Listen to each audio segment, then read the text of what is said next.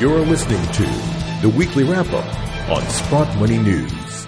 Well, greetings once again from Sprott Money News and SprottMoney.com. This is your weekly wrap up. First Friday of June, June the 2nd. I'm your host, Craig Hemke, and joining us as usual this morning is Eric Sprott himself. Eric, good morning. Hey, Craig, good morning. I thought it was going to be kind of a lackluster week, but uh, with some fireworks here this morning, it looks like uh, we could end up with a pretty decent week when it was all said and done. So far, so good. And before we get started, just a reminder to everyone out there that these weekly wrap up segments are brought to you by Sprott Money. We deal with mints around the world to bring you the highest quality bullion and numismatics. Visit our site, sprottmoney.com, to shop now. Yes, Eric, you are referencing the U.S. jobs report, which came out this morning. Not only was it well below expectations for the month of May, significant downward revisions to the amount of jobs created in uh, April and back in March. And all of a sudden, there's all sorts of questions about what the Fed might do from here with their next meeting coming up, really, in, in week after next.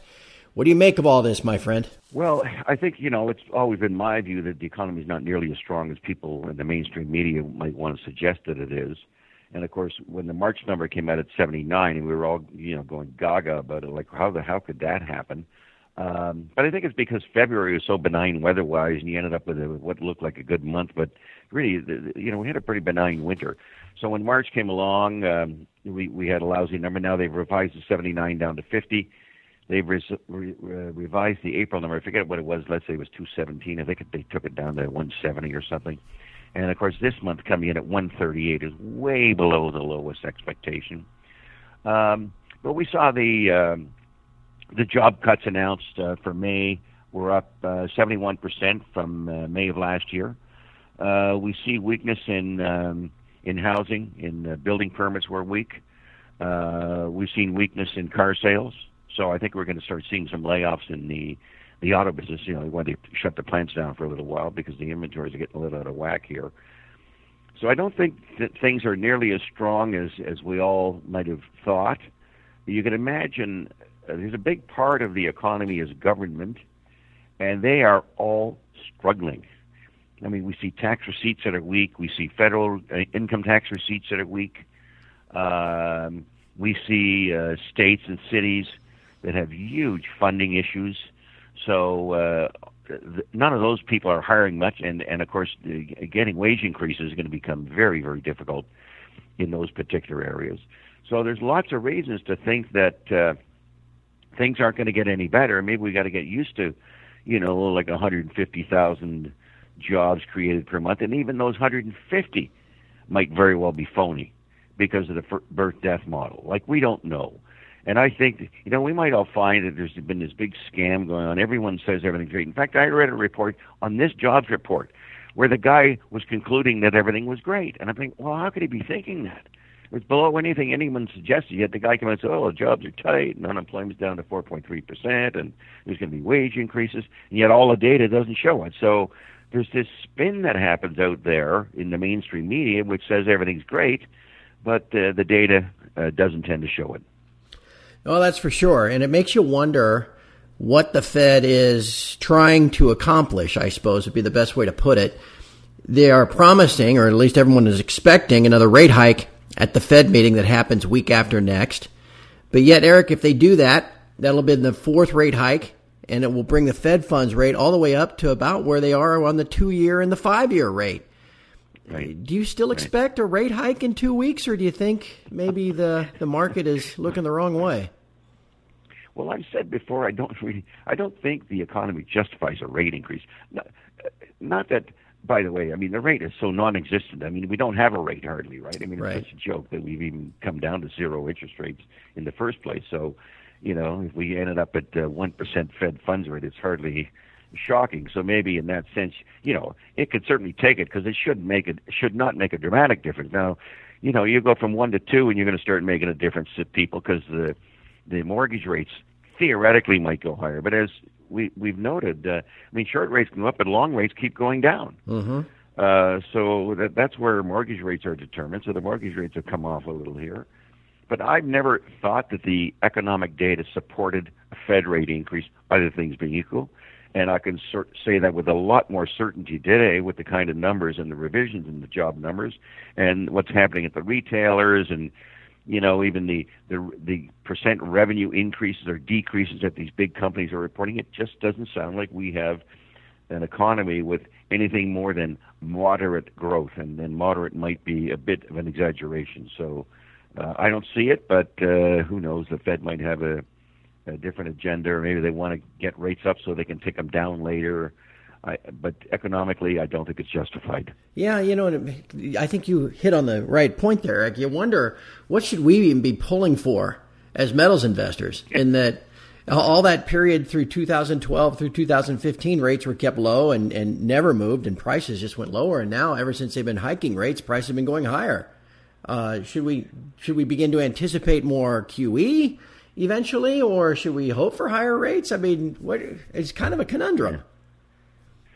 Well, you know, as you look at the world's economy, and particularly when you look at China and all the money they've lent out to keep their economy going, and even, you know, in the U.S. and all these other, the size of the the uh, the balance sheets of the central banks, and you just wonder, like, when does this thing end? When does something happen? that becomes untoward to, to keep the stock market up. Because really, what you and I talked about is the the stock market staying up. Because if the stock market broke, then I think people would realize there's not many safe places yet, and we know one of them is precious metals. So that's why we're always kind of looking for this thing to break. And there's so many ways it could happen. I mean, there's just so many ways it could happen. And of course, even job growth is one of them, right? The fact that there really is no recovery, and we all of a sudden change the mindset. Oh, we don't have a recovery. Mm-hmm. We don't have, you know, the the Trump inflation thing. You know, it's not working, and the whole, of course, the whole political scene in in Washington just leads you to the conclusion that nothing's going to happen. So, how do you get out of this funk, in particular with the Fed raising rates? I mean, it's logical. And of course, we're seeing lots of uh, portfolio managers, long-time portfolio managers, very successful, throwing in the towel. I just can't deal with this market. I'm returning the money to the investors. I don't get it. I don't want to be a part of it and it's mostly from guys who've been around for 30 and 40 years who have been very successful, and they just they're kind of throwing up their hands. And I know every time I wake up and see the market up, you know, 50, 60 points when nothing's happened, you know, okay, what's going on here?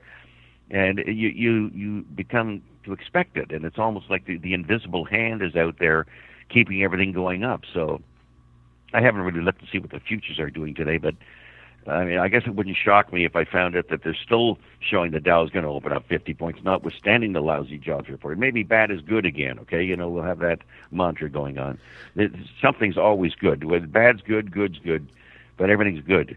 So we we, we become a little skeptical of um, the reasons for the market, the stock market holding together. And, and, I'll I'll add that in here for you, Eric. We're actually looking here as we record about a half hour before the New York Stock Exchange open. S and P futures are up three points. How about that? There you go. Like magic. But the dollar index is down at multi month lows again, actually now well below where it was uh, at the date of the election back in November. But I do want to wrap up by asking you about futures prices because there's a little bit of a, a split, a little bit of a dichotomy going on in that gold is now uh, closing back in on 2017 highs. I've got 1275 as we speak, so it's really only a little, uh, not maybe 2% below the highs it reached back uh, back in early April. Yet silver is really lagging. It's a full, uh, almost uh, seven or eight percent below its earlier yeah. highs this year. Right. I don't know. Can you ascribe right. any significance to that, or well, can you maybe figure out what's going well, on? Sure. Well, I think that the the people, uh, the commercials in the silver market, uh, can control it uh, reasonably easily because it's such a small market and they got such deep pockets. Okay, seriously deep pockets. Uh, so they can control it on a paper basis. Uh, of course, the real key will be when they have to protect it on a on, on a physical basis. And you know, we hear about little stories about tightness, and we hear about you know some of the contracts uh, being pushed forward, uh, the physical settlement ones.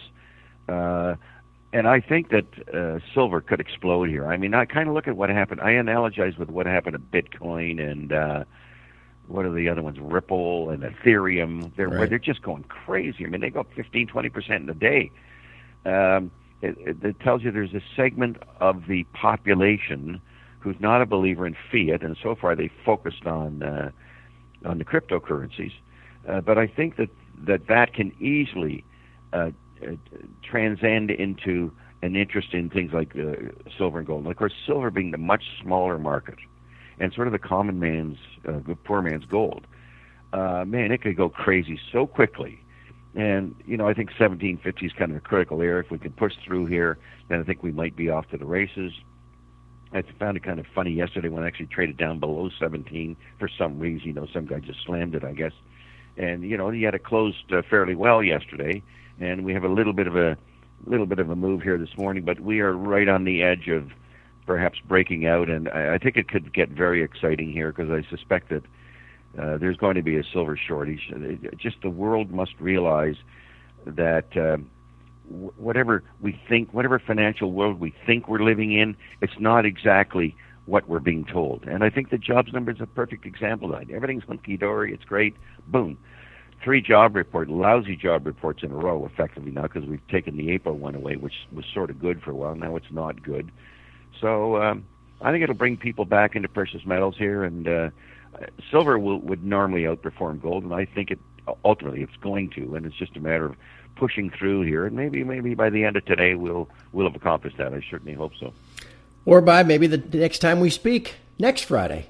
But for now, I think we can probably call it a day on this weekly wrap up. So I want to thank you for your help and all your guidance. Wish you a great weekend, and then we'll see what we have next week. Yeah, it could be quite exciting now that all the sort of pillars of economic strength are falling away here, right? I don't know what I'm going to say, but anyway, how how somebody could say that was a good jobs report is way beyond me. But anyway, that's just the, the way it is, and uh, I too will look forward to next week. And from all of us here at Sprott Money News and SprottMoney.com, thank you so much for listening, and we will talk to you again next week.